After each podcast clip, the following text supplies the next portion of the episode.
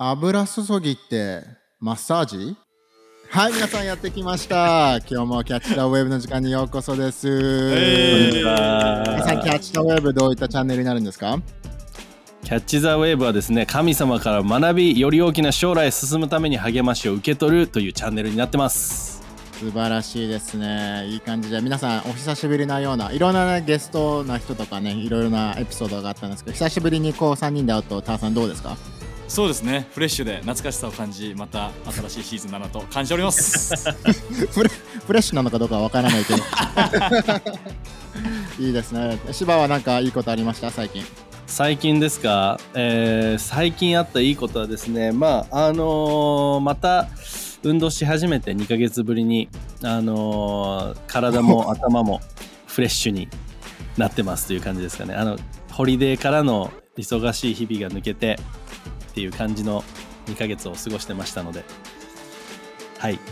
ので終わり方よ、そういうのでまだあるのかと思う。今日も調子いいです。母さんはどうですか？俺はですね、グッドニュースはすごいのが、昨日の夜すげえ体調悪くて、で、これまた俺インフルかなんかかかって数日休むパターンだと思って、でも詩編91編読んで、でもうめっちゃ祈ったら朝から超元気になってて、すごいね、すげえ。もう俺めちゃめちゃ神様の癒しを今感じてる、ありがとうって。ちなみに詩編の91は何て書いてあるんですか？ですね、もう守りの箇所で、どんな病もあなたには害を及ぼさないっていうね、素晴らしい。なので病気とかね、何か、抱えてる人と戦ってる人、ぜひ言ってください。祈り、やっぱ祈りは力強いよね、芝ね。やっぱまず病気になるの時でも祈るのが先にっていうのがやっぱ大事だよね。そうですね、祈りは最初のチョイスとして持っていくことがね、素晴らしいことだと思います。ターさんがその最初にやるっていうのは分かってるけど、なかなか忘れちゃいがちな時ってどういう時？もう基本そうかもしれないけど基本考えで心配の方いっちゃうからね、確かにね。でも特に体調悪い時は特にそう。きついからとりあえずネットフリックスとか YouTube とか、娯楽に逃げるパターンがあるんでねそっちに注意をそらそうと。でもそうじゃなくて、今回ちゃんと詩編の方とか、ね、聖書の方に行けてよかったなってすげえ思って。もう素晴らしいですね。やっぱパワフル、神様の力をかみしめるっていうことが大事ってことだよね。いいですね。でね、今日でもちょっと話したかったのは、そこにつながってるのかどうかわからないけど、油注ぎというコンセプト、言葉についてちょっとみんなで一緒に話していければなと思うんだけども、芝的に最初になんか教会来た時に油注ぎって言われて、どういった印象を芝は持っていた？もう印象っていうか、よく意味が分からなかったね。なんか油を注ぐってなんか日本語だとさ、火に油を注ぐみたいな感じでさ、何かを芝がよくやることですよね僕、火に油注ぎ持ってるかもしれないダブル油ですね、それ。ダブル油注ぎでもなんか何かあるものに対して煽りを立てるような、そういうイメージが油注ぎっていうのがあるんだけれども、聖書であったりとか教会の中で牧師が話しててさ、油注ぎっていうふうに言われた時にはどういうことなんだろうなっていうのはすごくパッとキャッチできてはいなかった。いいイメージではあったの？それともちょっとなんかどうなんだろうって怖いなっていう感じだったの？なんかびちょびちょになるイメージだった俺びちょびちょになるの物理的に注がれてる感じ、ね、油注がれんのかなみたいなでもなんか助け数年前、結構前かもしれないけどさ、ユース礼拝の前に芝助けとね、高弘っていうね、素晴らしいリーダーは油まみれになったことありましたよね。そうだね、もうタンクトップで体に油塗ってお笑いをやるっていうノリやってましたね俺それやってない。しかも教会の礼拝前にね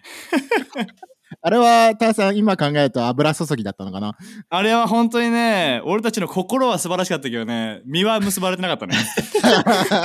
から油注ぎかどうか分かんないねや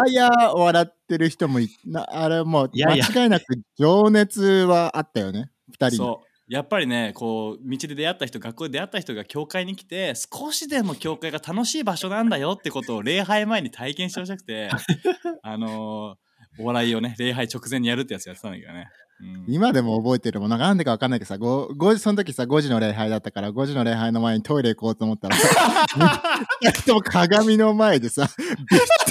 油塗りまくってさオリーブオイル体中塗ってね何やってんだって。面白かったな。アホすぎるわ、マジで。いいね。若かったですね、あの時はね。そうですね。懐かしい記憶です。でも、タンさん、でもじゃあ聖書的にさ、この油注ぎって言った時に、なんかどういう風に理解したら分かりやすい、ね、特に新しい人もだし、ね、日本的にさ、やっぱり、うん、油注ぎっていう言葉っていうのはあんまり使わないからこそ、なんか英語だとアノインティングっていう言葉だけども、簡単に説明すると、タンさんどういったことなんですかね、これは。そうだね。聖書の中で油っていうさ、言葉がさ、聖霊を表すところって多分すごくたくさんあるんだけども、やっぱりそこにその聖霊のそこにこうなんていうの、聖霊の力がそこにあるっていうイメージっていうのが、多分一番シンプルな言い方なのかなっていうのが自分の中ではあるかな。確かに、なんか聖霊、そのいいピクチャーだよね。油イコール聖霊のその力が働いてるっていう時もあるし、柴さん、ローさん結構そのさ、油その注ぎがあるっていうのはさ、マッサージでこの油を塗り込まれてるようだって感じてるけどさ、そういう風にさ、説明された時に芝的には分かりやすかった？マッサージで油を塗り込まれている。まあそうだね。なんか全然な人じゃんそれ今のドローさんに言った方がいいよ、芝。その説明分かりにくいですってちょっと今のところ、ちょっと今のリアクションは完全にゲットしてない人だったよね油をすり込まれ、マッサージの時にね、油をこうなんていうの、滑りが良くなるようにこう塗り込むっていう言い方なのかな、なんていうかわかんないけど、使うよねいや、ちょっと大丈夫ですかこのエピソード、しのりさんちょっと変な汗かいてきちゃった油汗かいてきちゃった。でもタンさん、なんかあれだよね、ロロさんの説明的にはさ、その塗り込む、すり込んで、そこがやっぱ熱くなったりとかさ、柔らかくなったりとかさ、そこの上でやっぱりその働き、なんか特別なもののさ、働きがあるっていうところでロロさん説明してくれてたよね。そうだね。やっぱその聖霊の力があるって今説明したけど、そこにね、なんかただ乗るとかそこにつくっていうよりも、本当にそこにすり込まれるっていうね、もう浸透していくっていうか、なんかさ、それくらいのなんていうの、ちょっと体について垂れてくっていう以上のものなんだなっていう印象がある。揉み込まれる感がね。柴さん大丈夫ですかこのエピソード、油注ぎ、はい、大丈夫です不安が今ありますね。そうして油が注がれていきますように、はい、俺ちょっと好きだったのは、その変な汗かいちゃった、油汗かいちゃったの時のまさしのスルー具合が一番ものです、ね、あと俺がキャッチできてない時のもうレーダーがすごかったね。すぐ来たね、分かってないのそこのレーダーは敏感なんだけど、芝のそのボケのレーダーちょっと超えてなかった全然レーダー入ってなかったでも芝的にじゃあそこの油注ぎっていうのを理解し始めたとか、自分でも油注がれているんだな感とかいうのを徐々に分かり始めたのって、どういったきっかけがあったの？どういうきっかけがあったかな。でもやっぱりそのなんかこの例えば教会がね、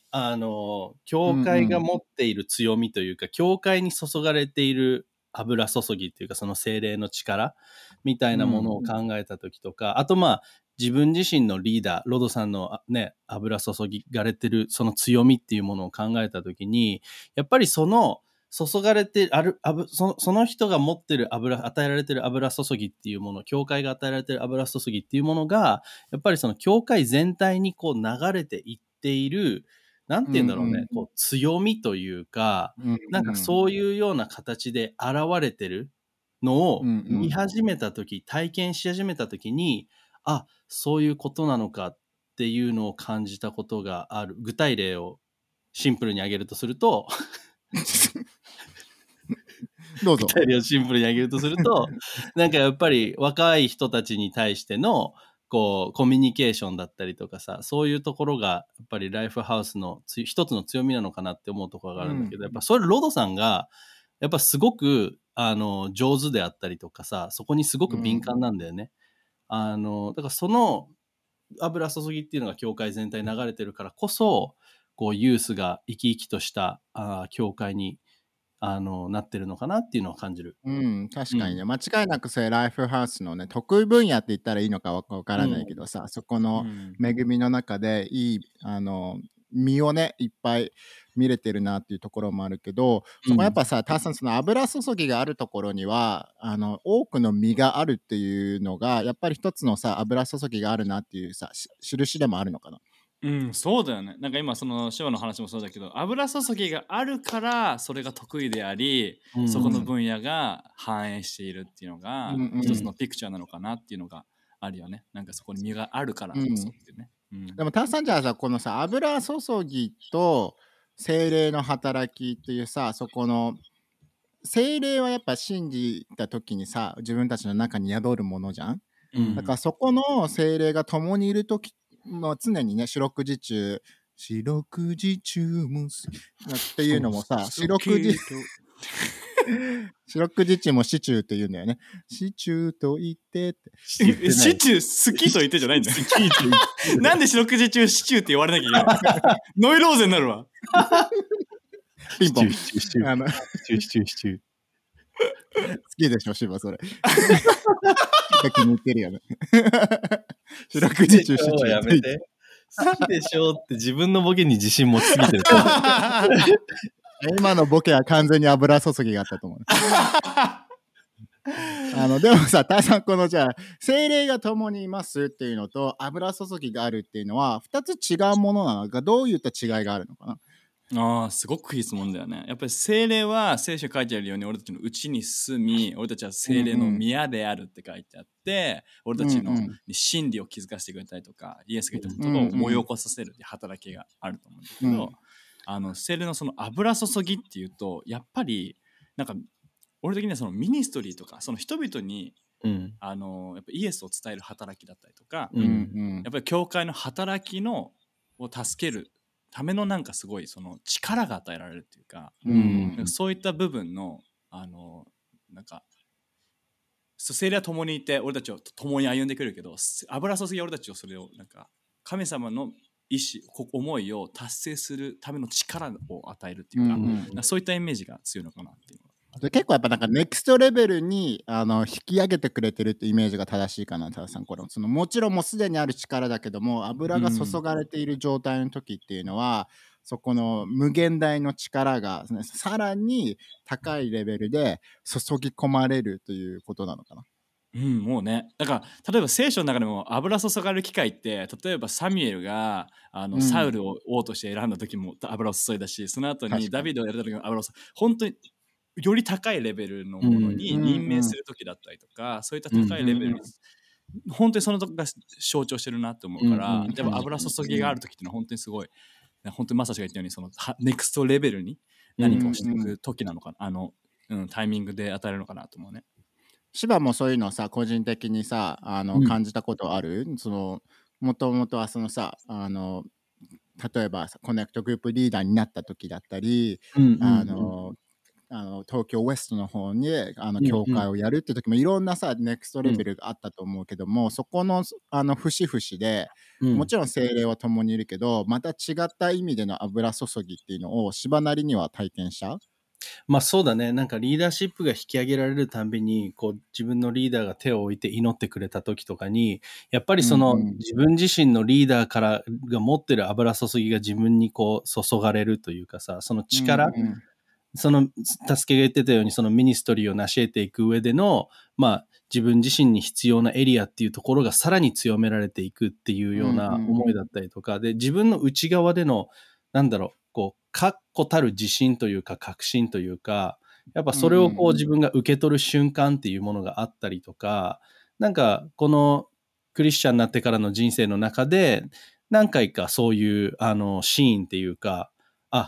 今自分この油注ぎを受け取ってるっていうのを感じるっていうシーンはある。その時どういった思ったの、芝は。おお、来てると思ったの。そんな感じだね。もう筋肉これが噂のみたいな。喋らしてよ。筋肉がって言ってるのにさ。どうぞどうぞ。いや、もうちょっと今ので嫌になっちゃいました。嫌になっちゃった。天の弱すぎんか。喋らせてよ。いや、もう嫌だ。ボケていこうとしたのにさ、もう逆に救われたんじゃないの？パンって道塞がれた感じだった。でもさ、ターさんさ、ルカの4のところの16のところでもさ、イエスがそのさ、神殿のところで教え始めたときにさ、そのイザヤ書の巻物をこうグワーってさ開いてさ、私のね、神の霊が私にやってきて、神を私ね、貧しい人たちに最高な知らせを伝えるために私を選んだって時もさ、そこの英語の方とかではさ、その自分がそれのために油注ぎをされている、その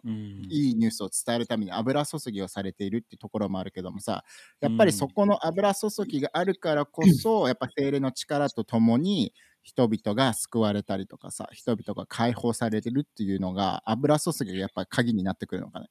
ね、本当にそうだね。しかもこの流れ好きなのが、イエスが40日間空腹でいて悪魔の誘惑を受けた後に、彼のミニストリーが始まった次の最初の言葉が、私は神の霊に、油注がれてるっていうのがさ、そこからこのイエスの働きがバーって始まってるけど、やっぱりその油注ぎからこのイエスのこの公での奇跡っていうのがいっぱいあったと思うけど、その油すぎはマジで鍵なんだなっていうのがこの聖書箇所ですごく感じるよね。で、柴田さん、ここでもう一つ好きなのはさ、そのイエスがこれを読んだ時にもさ、最後にERV 訳から今読んでるんだけどもさ、王である神の優しさを示す時が来たと知らせるために送られてるんだよというさ、そのやっぱり今が、この世の終わりっていうよりかはさ、今が収穫時なんだよって、神様の素晴らしさが表される時なんだよっていうふうに思うと、やっぱ間違いなく芝的にはさ、今この時代、今生きてる、現代が神様がすごいことをリバイバルを起こしているっていうふうにさ感じる、芝なりには。そうだね。なんか本当に今俺たちの周りで起こっていることの一つ一つを見てみたときに、やっぱり、なんだろうね、もうシンプルに素晴らしいことがたくさん起きてると思うんだよね。で、それがなんかライフハウスもそうだし、ね、もしかしたらこれを聞いてくれてるあなたの教会でもそういう素晴らしいことの一つ一つが起きてるかもしれない。でもそれっていうのは、やっぱりその、ね、そこに神様の油注ぎがあって、ね、ここからこうイエスがさらに素晴らしいことをしてくれてるっていう、やっぱり期待と、ね、そしてなんか今起きてることに対する喜びをこう今も持ちながら進んでいくっていう、まあそれすごい鍵なのかなっていうのを感じるね。ターさんはなんか個人的にさ、すごいことが今起きているなっていうのをさ、どういった時に最近感じた？なんか今やばい、その油注がれてる瞬間だなっていうさ、個人的でもいいしさ、うちのライフハウスって教会に注がれてるなって気づいた、ハッとした瞬間かもしれないけど、なんか最近直近だったそういうの。直近で言うと、ここ数週間の日曜日での出会いが、出会う人全員神様に目を開かれてるっていう、すごい。初めて教会来ました、来なきゃいけないと思ってみたいな。すごいね。何それ、すごくない？でとか本当に話しかけてもらって、この教会に来れて本当に感謝してますとか、すごい。で本当に道に出会った人がこの教会について教えてくれたんだけど、しかも全然チャーチの人じゃないよから教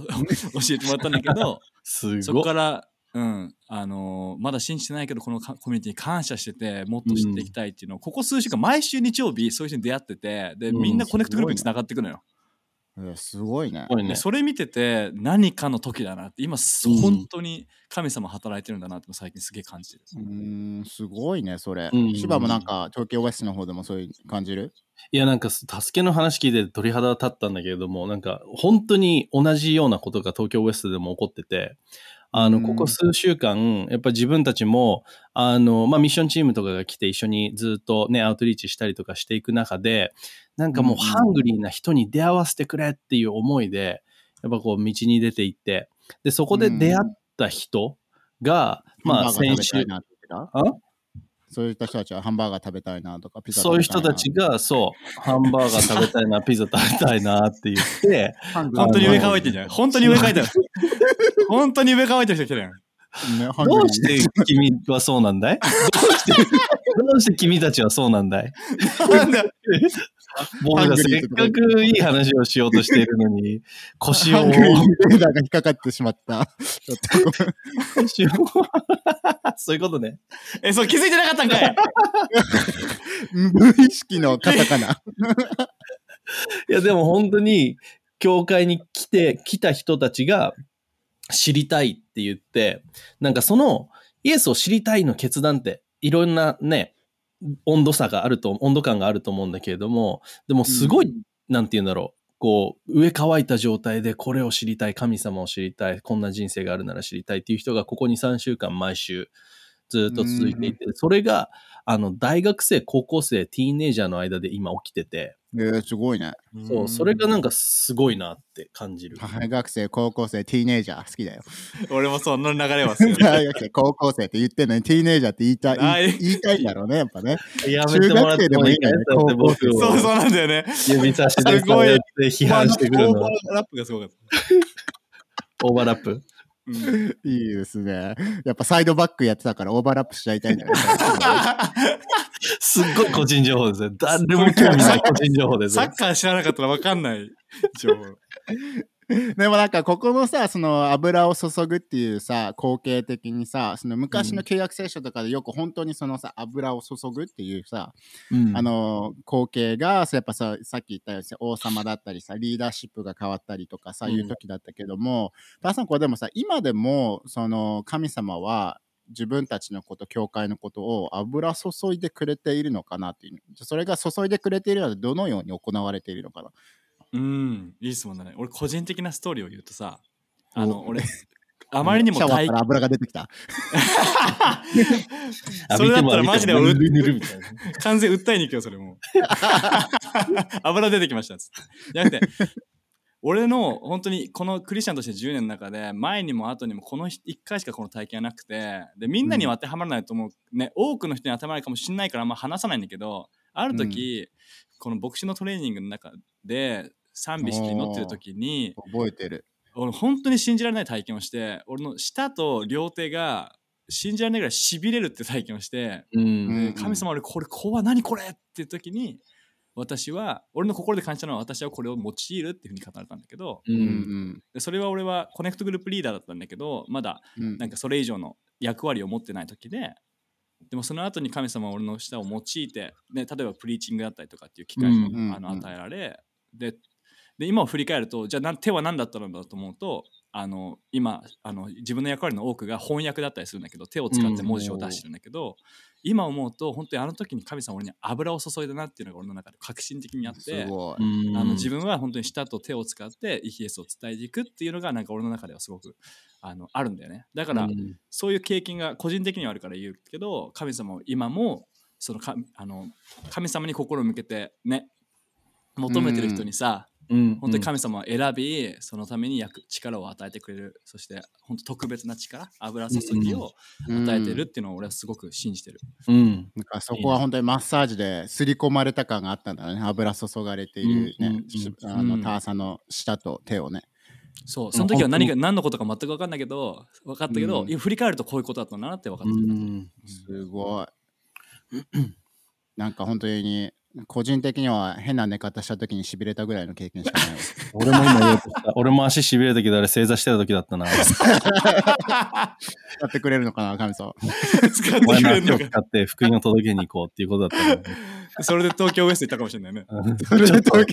くまで歩こう。それで西まで行ったかもしれない。今回のエピソードちょっと怒られちゃうかもしれないリスナーの人に。まさしが戻ってきて。ちょっと久しぶりすぎてテンションが上がってるのかもしれない。確かに楽しいってことです。そこのでもしはそのさ、個人的な油注ぎもあるしさ、そのさっきちょっとさ、ライフハウスの油注ぎのことでも言ったけどさ、そのコミュニティとしての油注ぎもあるわけじゃん。それってさ、なんか対立しちゃう時ってあるのかな。自分の油注ぎはこれなのにコミュニティじゃこっちじゃんみたいなさ、なんか油注ぎの対立ってあるの。だから油注ぎの対立じゃなくて、それはなんか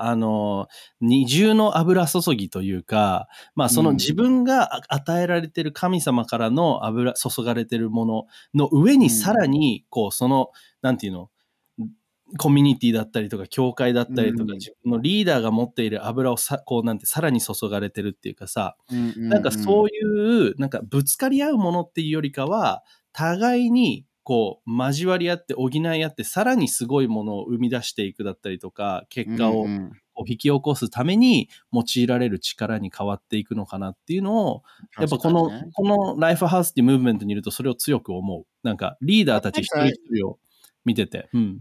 やっぱりさ、芝そのさ、やっぱ油注ぎとかはやっぱ神様から来てるものだからこそさ、それがやっぱり何かを引き離すというよりかはやっぱ団結するとかさ、まあ、よりさらに大きな高い高みへとか大きなことを神様と一緒に、ね、していくため、より多くの貧しい人々に神様の最高の知らせを伝えて、囚人たちが自由になるためにっていうのをね、目が見えない人を見えるようになるためにっていうさ、二重のターサン、これはさ、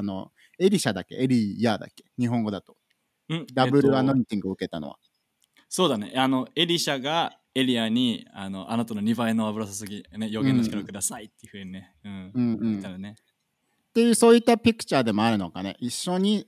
やっていくとかさ、ダブルでやっていくっていうね、ことなのかな、ターさんね。なんか今さっきの質問でさ、なんかこの対立するって言ったけど、でももしなんかそれを感じてるなら、自分の油注ぎこれだけど教会の方向はこっちに行ってるとか、教会の油注ぎって言ったらもしかしたらまだ気づいてない自分の役割があるのかもしれないし、確かにね、実はあなたのポジションはここでそれが生きるんだぞみたいなね、神様ってさ、完璧で完全に全部のもう適材適所をしてて、でその全体に与えられてる油注ぎの中でどういう最高の役割を一人一人に与えてるかっていうのを絶対やってくれてる神様だから、ね、そのあなたがその自分の油注ぎ本当それに受けて、そして知って、それを本当に教会のに与えられてる油注ぎと共にやるならば、まさにね、2倍のなんかもうさらにそれが、すごいことになっていくことは間違いないと思う。確かにね。でさ、しかもさ、芝ヨハネの12のところとかにもさ、イエスが弟子たちにさ、自分よりすごいことをあなたたちはしてきますよって言った時もさ、やっぱり自分たちがイエスのね、存在のポジションを奪うってわけじゃないもんね、イエスと一緒にその聖霊の力とともにいろんな人が大きいことをしていくんだよってことだよね。そうだね。なんか一人でやるものよりも、やっぱイエスと共にやることによって成し遂げられるさらに大きなものっていうものがあるんだよっていうことをやっぱイエス教えてくれてると思うし、やっぱそれがなんかやっぱ教会の素晴らしさっていうかさ、地域教会に自分が置かれているっていうことのなんか良さなのかなって思う。なんか、でさ、あとやっぱさ、油注ぎが教会にあるとか、まあ、個人的にある時もさ、やっぱり尋常じゃ考えられる人知を超えたその身の多さとかいうのがやっぱりあるわけじゃん。自分じゃなくて神様がやってるから、そこに身が多く結ばれるってことだけど、ターさん的になんかさ、メッセージした後とか、もう何かした後とかでもいいけど、これ今のやばかったなとかさ、どういうふうにそれが起きたかわからないなって言った体験とかってある？ね、マジでメッセージとかしてて本当に思うんだけど、今日はちょっとなんかなんか違かったかもなみたいなさ、感覚メッセージ知るものとしてねでもそういうあれですね、悪魔の攻撃ですよね、それがね。そう、完全に絶対に悪魔の攻撃なんだよね。うまくいかなかったよとか、あれ今日うまくできなかったよでもやっぱそういう日に限って本当に新しいライフチェンジ、なんか人の人生変わったりとか、今日のメッセージで本当に語られたっていう声をね、礼拝終わったとかに聞いて、やっぱ神様ってすごいなって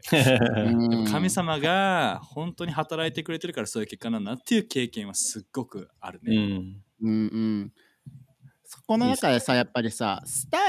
油注ぎイコールスタイルではないと思うんだけど、何かこれをするから油注ぎが来るとかさ、この人を真似したからこういった結果にね、身が結ばれるんだよっていうのじゃないと思うけどさ、芝的にはそこで何かさ、個人的に葛藤したことって何かあった？なんかそこの人がやっぱり油注ぎがあるから、それはその人のスタイルであるけども、それを自分のものにしようとしすぎるがゆえに、自分のスタイルを見失ってしまったとか、自分の油注ぎを見失ってしまったみたいな時ってある？特にやっぱり自分たち、ね、メッセージをさせてもらう側に、なった時にやっぱ俺、そういうところでの比較だったりとかっていうのはしてしまった時はあるし、助けのやっぱりスタイル、ローさんもよく言うけど、助けはね、コンビニにおにぎりを買いに行ったっていうストーリーを話すだけでみんなが爆笑するっていうさそういうね、油注ぎを持ってる。すげえハードル上げさせるな。いや、本当にね。でもこれガチでロードさん言うじゃん。で、俺はそれ本当だと思ってる、助けに対して。いやいや、俺はもう何を言っても俺は今、危ないと思って口を閉じてた。じゃあシェアしてくださいって言われそうだもんね。そう。でもそこに対して自分が俺もそうな、あ、それがなんかみんなが求めてるものなんだとか、あ、そうなった方がいいんだみたいなところで、自分に注がれてるその油注ぎっていうものを捉え違えてしまって、こううまくいかないだったりとか、でもその中でやっぱり自分がね、注がれてるものね、油注ぎが何のかっていうものを気づいた時に、やっぱりそのエリアでやってみたら、あ、それがすごく実りがあるだったりとかさ、やっぱそういうことにこう気づいたっていうのは、この人生の経験としてある。確かに。だから確かにやっぱ自分の神様がね、精霊から与えられてる賜物とかいうのをやっぱうまく生かすっていうか、それを使うってところがやっぱまたさらなるさ、油注ぎをね、いただくって言い方があるのか分かんないけどさ、油注ぎの中に生き続けるとか、その次の瞬間のその油注ぎを受け取るポジショニングができるってことだよね。いや本当そうだと思うね。やっぱりこう神様が与えてる賜物、そのギフト、才能っていうのはやっぱ精霊から来るし、そしてそれは目的があるし、やっぱそこをね用いて、そしてまだ発見してないならトライして、発見して、で何よりも心を神様に向けてね、もう求めてっていう感じで大事なのかなと思うね。なんかすごいさ、ターさんの聞いてて面白いなと思ったのはさ、自分、俺と柴はさ、その夏の間にユースのサマーキャンプに行って、ターさんはその社会人向けの、若い社会人向けのユースキャンプに行ったじゃん。で、そこのスタイル的にはさ、やっぱりさ、ユースの方がうるさくてね、社会人の方がやっぱちょっと比べると落ち着い、他の教会と比べたらもしかしたら騒がしいかもしれないけどユース、うちのユースと比べるとやっぱり落ち着いて比較的にはいるわけじゃん、でもそこの中でスタイルは2つ違うけれども、同じような油注ぎがね、神様の働きがあったって考えると、やっぱりさ、スタイルっていうのはそこまで、このスタイルがあるからこそ神様が油を注いでくれるってわけじゃないっていうのが、そう比較すると結構わかるよね、澤さん。そうだね、本当にそれがそうであってよかったなと思うよね。なんか騒がしくないと油注ぎがないっていうのはさ、それもプレッシャーになっちゃうし、でも静かじゃないとって言っても逆にあれだもんね。逆にあれだしっていうのね。っていうよりもやっぱりこう、多分両方に共通してるのは、心からやっぱ神様を求めてるっていうかさ、本当にこうさ、なんか本当にあなたの道を行きたいっていう思いが本当にあるからこそに、神様はそこに手を置いてくれたなっていうのは、すごく今回のキャンプとかね、両方ともあるなって思う。じゃこのさ、千葉、この油注ぎっていうのを、もっと神様の働きかもしれないし、注がれるっていうのを求めるっていうのはいいことなのか、それともそれってやっぱ自己中というか、あんまりなんかもう自然に来るようなものなのか、どうなの？いや、求めていいんじゃないの？やっぱりいいものだし、その働きって神様が俺たちを通して起こしたいと思ってる身を見るための、も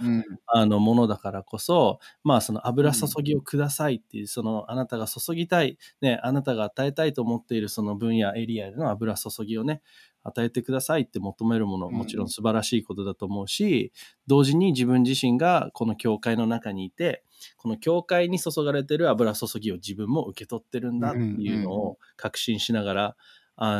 イエスの働きの一部になっていくっていうのを、すごい素晴らしいことなんじゃないかなと思います。確かに。やっぱ多分ターさん、これやっぱモチベーションが大事ってことやね。何のために求めるのかっていうのがやっぱ鍵ですよね、ここね。いや本当そうだね。なんか自分のその益のためにとか、自分のプラスのためにっていうとよりも、やっぱりその神様、あなたの思いを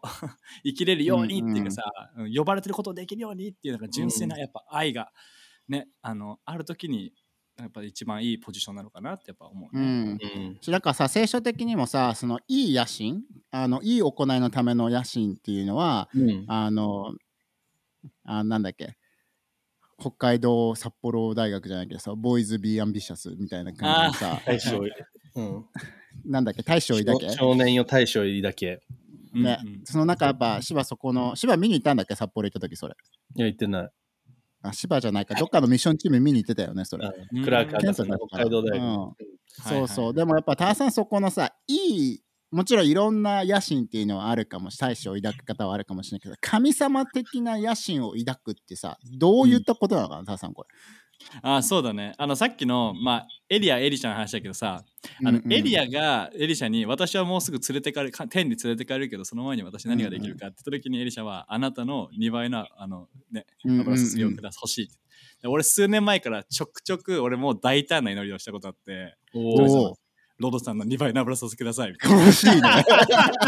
大胆だね。大胆だね。例えばね、その周りのチームのリーダーたちの得意な人たちがこの人の2倍のこれをくださいとか、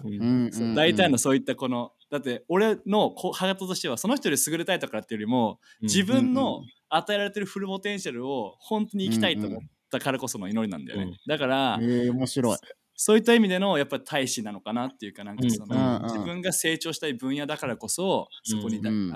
えば成長してもただの自分のためっていうよりも、なんかやっぱこの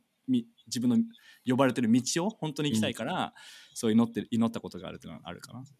じゃあ芝はさ、ターさんの2倍面白くなれるように祈った方がいいんじゃないの？いや本当に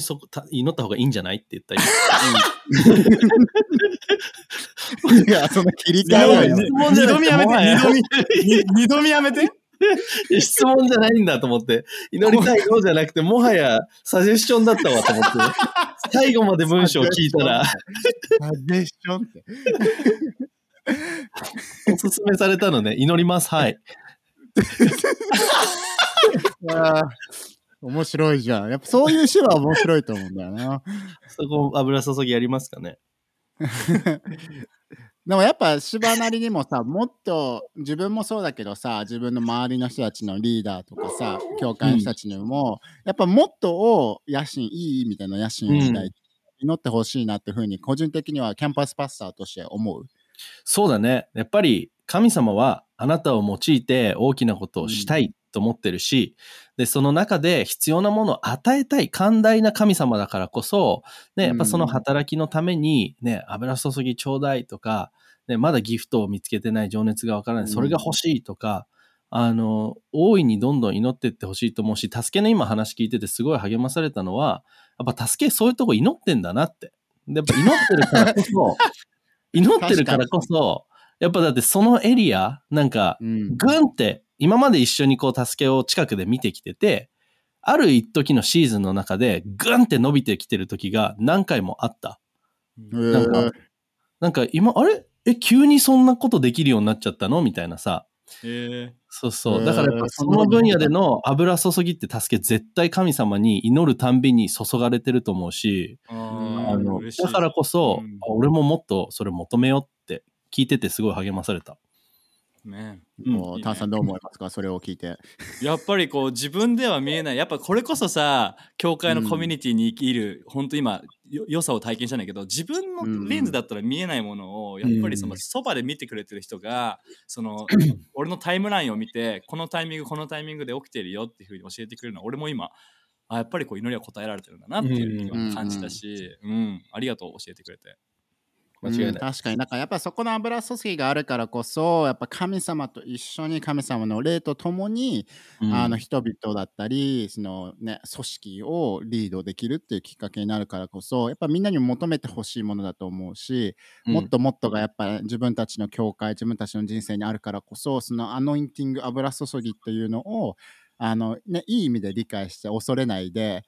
楽しみにしといてほしいよね、これはね、皆さん。そうだね。ね、いいね、そこにハングリーになってほしいね。いいですね。じゃあ最後にこんな感じで今日終わりなんだけど、ターさんにさ、じゃあそこのみんなに2倍があるように油注ぎ的にね、祈っていただけますかね。はい、神様、今日このポッドキャストに、を聞いている一人一人に感謝します。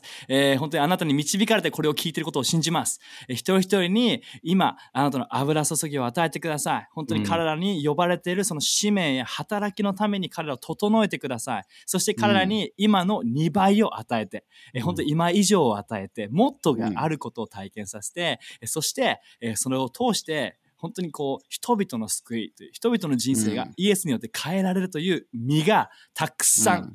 見れることを本当に信じます、うん、今働いてくださいイエスを名によってアメン、ね、最高ですね。だから、ね、このようにね油注ぎって言ってもいろんな、ね、方向性とかもうちょっと説明っていうのがあると思うのでこれがねパート1というか、ね、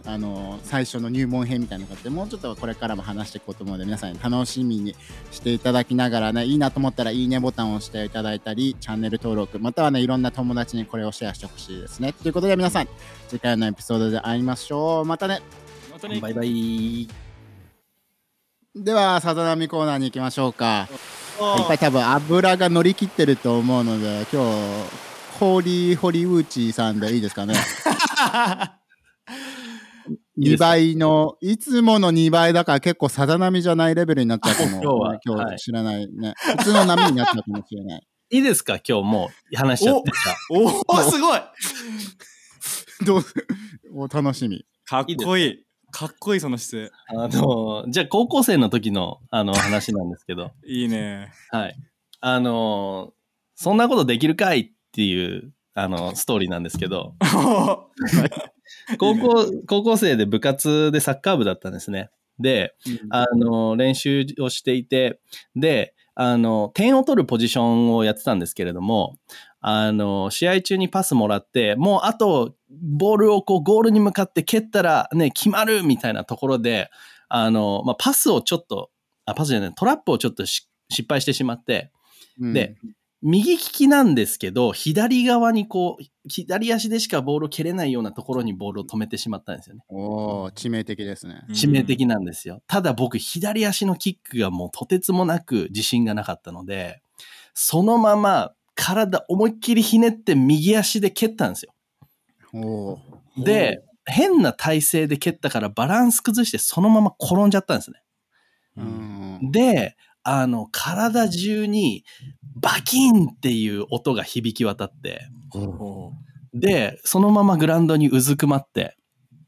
であーってなっててでもこれ絶対骨折れたと思って、でみんないろんなコーチとか駆けつけてきてくれてでその中でみんな大丈夫か大丈夫かって言ってくれたんですけどその時に一人すごい怖いコーチがいたんですよね。でそのコーチが俺のところに来てシュワー面白いこと言ってみろって言えるかっていうい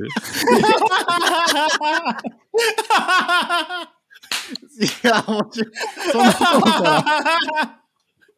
なんでこの状況で面白いこと言ってみろってなるんだと思ういやおもろいおもろい油乗ってると思うんだけど2倍いや2倍以上なんじゃないですかね今ターさん今何さざ波ですかねこれ大波ですいやすごいよめっちゃ面白かったんだけどめっちゃおもろかった今俺普通によかった何これ何来るかと思ったら祈ったでしょ俺が祈った方がいいよ。さっきの話聞いた時にもっと面白くなりたいってめっちゃ祈ってました答えすぐ答えられてる祈りすげえ祈りの力プレイファーストですねまずを祈るすごいなはいそんな感じで皆さん次回のエピソードで会いましょうまたねバイバイ。